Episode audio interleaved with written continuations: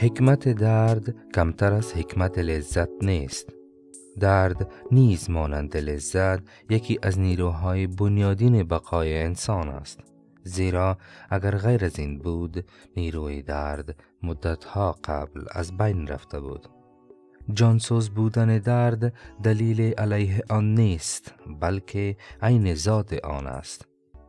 من در درد آن فرمان کاپیتان کشتی را می شنوم که می گوید بادبانها را جمع کنید.